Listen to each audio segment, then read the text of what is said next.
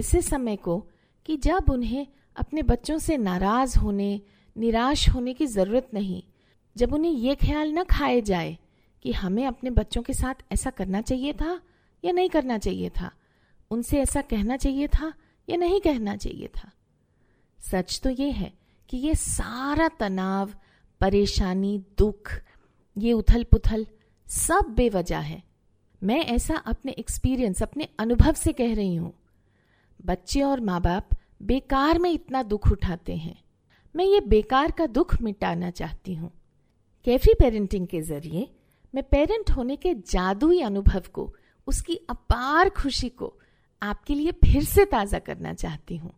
और मैं चाहती हूँ कि आपके बच्चे आपके ख्याल से, आपके साथ रहने पर खिल उठें। ये सौ फ़ीसदी मुमकिन है, क्योंकि मैंने ये कर दिखाया है। मैंने दुनिया के हज़ारों लोगों की पेरेंटिंग परेशानियों को सुलझाने में मदद की है। माँ बाप और बच्चों को एक दूसरे के नज़दीक लाया है। उनके बीच भरोसा कायम किया और बढ़ाया है, जिससे वो अपने बीच के प्यार को महसूस कर सकें। बहुत दुख की बात है, मगर ऐसा कम ही होता है। ज़्यादातर माँ बाप और बच्चों के बीच प्यार होता तो है, मगर वो उसे महसूस नहीं करते। और जीते तो बिल्कुल ही नहीं हैं। मैं बहुत खुशकिस्मत हूँ, बहुत लक्की हूँ कि मेरी बेटी और मैं दोनों ही इस प्यार को न सिर्फ़ महसूस करते हैं, मगर रोज़ाना इसे जीते भी हैं। वो बीस साल की है, मगर मुझे बच्चे पालते हुए तीस साल से ज़्यादा हो गए हैं, क्योंकि मैंने बच्चे पालना नौ साल की उम्र में शुरू किया था। मुझे उम्र भर बच्चों से बहुत प्यार रहा है। तो नेचुरल है कि मुझे उनके साथ टाइम बिताना अच्छा लगता है और मेरी उनसे बहुत खूब बनती है। मेरे मम्मी पापा कहते हैं कि मैं उम्र भर बच्चों को पालती आई हूँ। बताते हैं कि एक साल की उम्र में मैं साफ़ बोलती थी, मगर उससे पहले भी लोग अपने दो तीन महीने के बच्चों को मेरे पास दस पंद्रह मिनट के लिए छोड़ देते थे। ये कहते हुए कि, बेटा, थोड़ी देर के लिए इन्हें तुम देख लो, खिला लो। जैसे मैं बड़ी होती गई ये दस पंद्रह मिनट का समय बढ़ता गया। नतीजा? आठ साल की उम्र में मैं किसी भी छोटे बच्चे की आसानी से देखभाल कर लेती थी। छुटपन से ही मैं अपने ढंग से चीज़ें करना चाहती थी और मेरे ख्याल, मेरा ढंग और लोगों के ढंग से बहुत अलग था। यहाँ तक कि मेरे मम्मी पापा के ख्यालों से भी अलग था। जब मैं छोटी थी तो लोगों की ज़िंदगी एक रूटीन से चलती थी। बच्चे बड़े हो जाते थे, उनकी शादी हो जाती थी और फिर वो माँ बाप बन जाते थे। लोग अपने बच्चों से प्यार तो बहुत करते थे, उनकी पूरी तन, मन, धन से देखभाल करते थे, लेकिन ये करते हुए कोई शोर शराबा कोई ड्रामा नहीं होता था। उन दिनों की ज़िंदगी सिंपल थी। पेरेंट शब्द सब जानते थे। पेरेंटिंग नाम की कोई चीज़ नहीं थी। मैंने अपने आइडियाज़ उन बच्चों पर ट्राई किए, जिनकी मैं जब तब देखभाल करती थी। इस तरह मैं सीखने लगी कि कौन सी तरकीब काम की है और कौन सी बेकार। अलग अलग नेचर के बच्चों को संभालने के अलग अलग ढंग जानने लगी। मैंने पढ़ना भी छोटी उम्र में शुरू किया और जल्द ही घर में रखी बच्चे पालने की सभी किताबें पढ़ डाली। लेकिन उन किताबों की तरकीबें भी मैं तभी इस्तेमाल करती थी, जब मुझे वो समझदार लगती थी। जैसे एक बहुत नामी किताब का सुझाव था कि अगर बच्चा सोते वक्त रोए तो माँ बाप को उसे गोद में नहीं लेना चाहिए। रोता ही छोड़ देना चाहिए, वरना वो बच्चा कभी खुद सोना नहीं सीख पाएगा। मैं इस बात को तब भी गलत मानती थी, इसलिए मैंने इस तरकीब को कभी इस्तेमाल नहीं किया। मज़े की बात तो ये है कि जो भी तरकीबें मैं खुद ईजाद करती थी, जो भी अपने आइडियाज़ ट्राई करती थी, वो काम कर जाते। इस तरह मैं बच्चों का ध्यान रखते रखते उन्हें पालना सीख गई और फिर मैं नौ साल की हुई। एक चचहरी बहन को बच्चा हुआ। वो मुझसे बहुत बड़ी थी।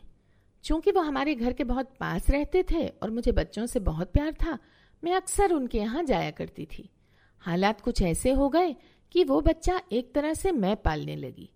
मेरी दीदी अक्सर मुझसे बच्चे की देखरेख के बारे में पूछती थी। जैसे एक बार जब मेरा भांजा दो साल का था, दीदी का फ़ोन आया और उन्होंने कहा, इसकी अपने पापा से बन नहीं रही है। क्या करूँ?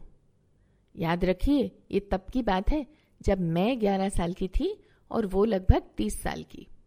शायद आप ये सोच रहे हैं कि मेरी अपने भांजे से इसलिए बनती थी कि हमारी उम्र में ज़्यादा फ़र्क नहीं था। लेकिन बड़े होते हुए भी मैंने पाया कि मेरी सब बच्चों से बनती थी, चाहे वो कितने ही बड़े या छोटे क्यों ना हो। मेरी ज़िंदगी भी बदली। पढ़ाई, फिर नौकरी, फिर शादी, फिर बच्चा, फिर सिंगल पेरेंट उम्र भर मैंने पाया कि बच्चे जो दूसरों को परेशान करते थे, उनसे बदतमीजी से पेश आते थे, मेरे साथ बिल्कुल ठीक रहते थे।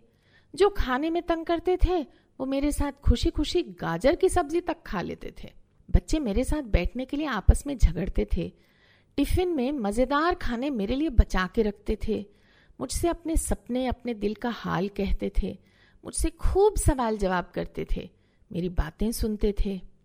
जिन जिन माँ बाप ने मुझसे अपनी पेरेंटिंग परेशानियों के हल मांगे, उन्होंने पाया कि मेरे बताए हलों से उनकी प्रॉब्लम सॉल्व हो रही हैं। और इस तरह शुरुआत हुई कैफरी पेरेंटिंग की, क्योंकि अपने बच्चों के साथ कमाल का रिश्ता होना मुश्किल नहीं है।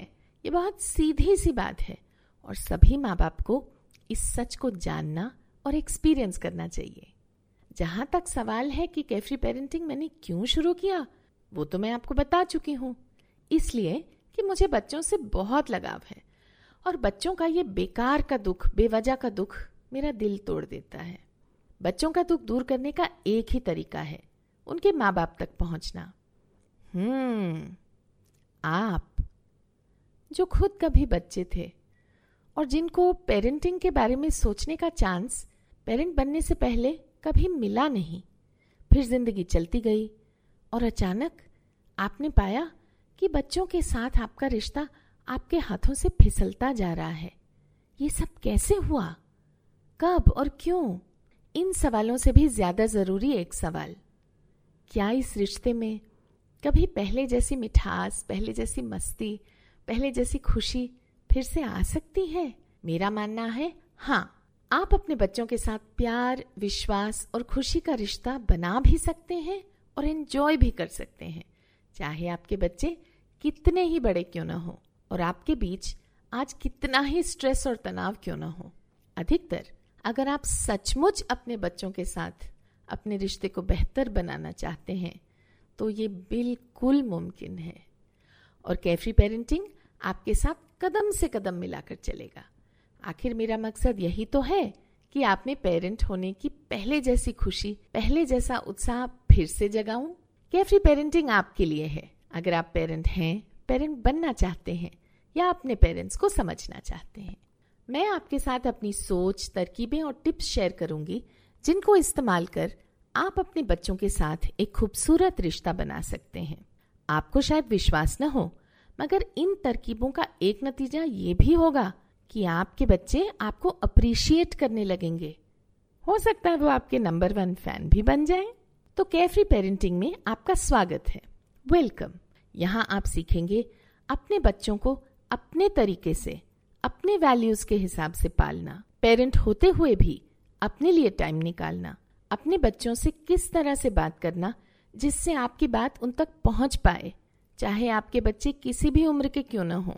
यहाँ आप पाएँगे अपनी पेरेंटिंग परेशानियों के हल, चाहे वो परेशानियाँ खाने, पढ़ाई एक्टिविटी मोबाइल कंप्यूटर बच्चों के रवैये पीयर प्रेशर यानी कि दोस्तों के दबाव में आना, ईर्ष्या या जलन, युवा होने की चुनौतियाँ, या और कुछ भी हो, मेरे पास आपकी पेरेंटिंग परेशानियों के हल, उनके सल्यूशन हैं और मैं मदद करने के लिए तैयार खड़ी हूँ। लेकिन मैं आपकी मदद नहीं कर सकती। हम्म सही सुना आपने। मैं आपकी मदद नहीं कर सकती। कोई भी किसी की हेल्प नहीं कर सकता। आपको खुद अपनी मदद करनी होगी। क्योंकि जिस चीज़ को करने से फ़र्क पड़ेगा, वो चीज़ आप ही कर सकते हैं। प्रॉब्लम हल होने में थोड़ा वक्त लगेगा और उसका सोल्यूशन हमेशा आसान भी नहीं होगा। घबराइए नहीं, मैं अपनी बात नहीं बदल रही। पहले मैंने आपसे कहा था कि अपने बच्चों के साथ कमाल का रिश्ता होना मुश्किल नहीं है, बहुत सीधी सी बात है। मुश्किल के दो ऑपोजिट्स हैं, एक है सरल और दूसरा है आसान। लेकिन इन दोनों शब्दों का मतलब अलग अलग है। सरल हमेशा आसान नहीं होता। जैसे कि वज़न घटाना बहुत सरल है। सिर्फ़ तीन चीज़ें करनी है। चेक कराइए कि आपको कोई हार्मोनल या और कोई मेडिकल प्रॉब्लम तो नहीं है। दूसरा, कम खाइए। तीसरा एक्सरसाइज कीजिए। मुश्किल कहाँ? बहुत सीधी सी बात है। सरल है सिंपल लेकिन आसान? बिल्कुल नहीं।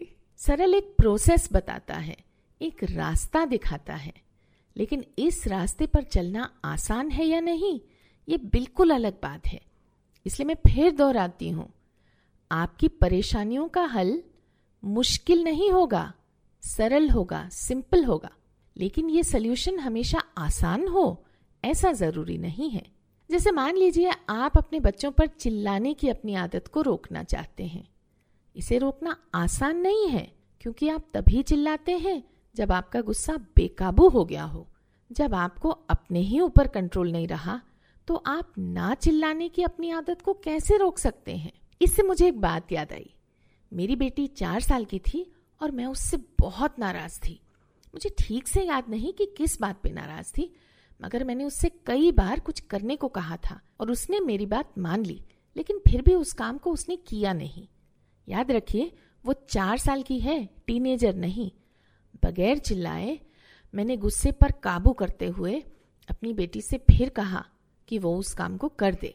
आगे बताने से पहले आपको जान लेना चाहिए कि मैं कभी नहीं तुतलाती। बच्चों से भी मैं बिल्कुल वैसे ही बात करती हूँ जैसे बड़ों से। अगर वो दो साल या उससे कम उम्र के बच्चे हैं तो कम स्पीड में बात करती हूँ, लेकिन बात रेगुलर तरीके से करती हूँ, जैसे इस वक्त आपसे कर रही हूँ। तो मैंने अपनी बेटी से कहा, प्लीज़ इस काम को अब तो कर दो, क्योंकि तुम कितनी बार कह चुकी हो कि तुम उसे कर दोगी। मेरी बेटी ने मुझसे नज़र मिलाते हुए कहा, अगर आप मुझ पर चिल्लाएँगी तो मैं वो काम नहीं करूँगी। मेरी आँखें फटी की फटी रह गईं। मैंने पूछा, क्या मैं ऊँचा बोल रही थी? मेरा वॉल्यूम ज़्यादा हुआ? तुम कैसे कह सकती हो कि मैं चिल्ला रही थी? तुम्हें पता भी है चिल्लाना किसे कहते हैं? वो लगातार मेरी आँखों में देखती रही और बोली मैं जानती हूँ चिल्लाना किसे कहते हैं, और आप चाहे ऊँची आवाज़ में नहीं बोल रही थी, पर फिर भी आप चिल्ला रही थी। इसलिए मैं आपसे कह रही हूँ कि अगर आप चिल्लाएँगी तो मैं वो काम नहीं करूँगी। मेरी तो बोलती ही बंद हो गई। क्योंकि वो बिल्कुल सही कह रही थी। उसकी इस बात से मेरा सारा गुस्सा ठंडा हो गया। हमने आराम से बात की और मामला सुलझ गया। तो तरकीबें, सोल्यूशन, मदद कैफरी पेरेंटिंग पर आपको सब कुछ मिलेगा, मगर करना आपको ही पड़ेगा। आपको एक्शन लेना होगा, मगर मैं जानती हूँ कि आप एक्शन लेंगे, क्योंकि आप अपने बच्चों से बेहद प्यार करते हैं और आप अपने इस प्यार भरे रिश्ते को पूरी तरह महसूस करना एंजॉय करना चाहते हैं। याद रखें, इस राह पर हम सब साथ चल रहे हैं। आप भी चलिए और बनिए केफ्री पेरेंट अपनी फीडबैक कमेंट्स, सुझाव और सवाल मुझे ईमेल कीजिए। मेरा ईमेल आईडी है Vinita at carefree parenting dot com spelling note करें V I N I T at C A R E F R E E P A R E N T I N G dot com मेरी किताबों workshops और coaching के लिए नीचे दिए links पर click कीजिए। मैं पेरेंटिंग कोच विनीता जुटशी हूँ और आप कैफरी पेरेंटिंग सुन रहे थे। फिर मिलेंगे अगले फ्राइडे।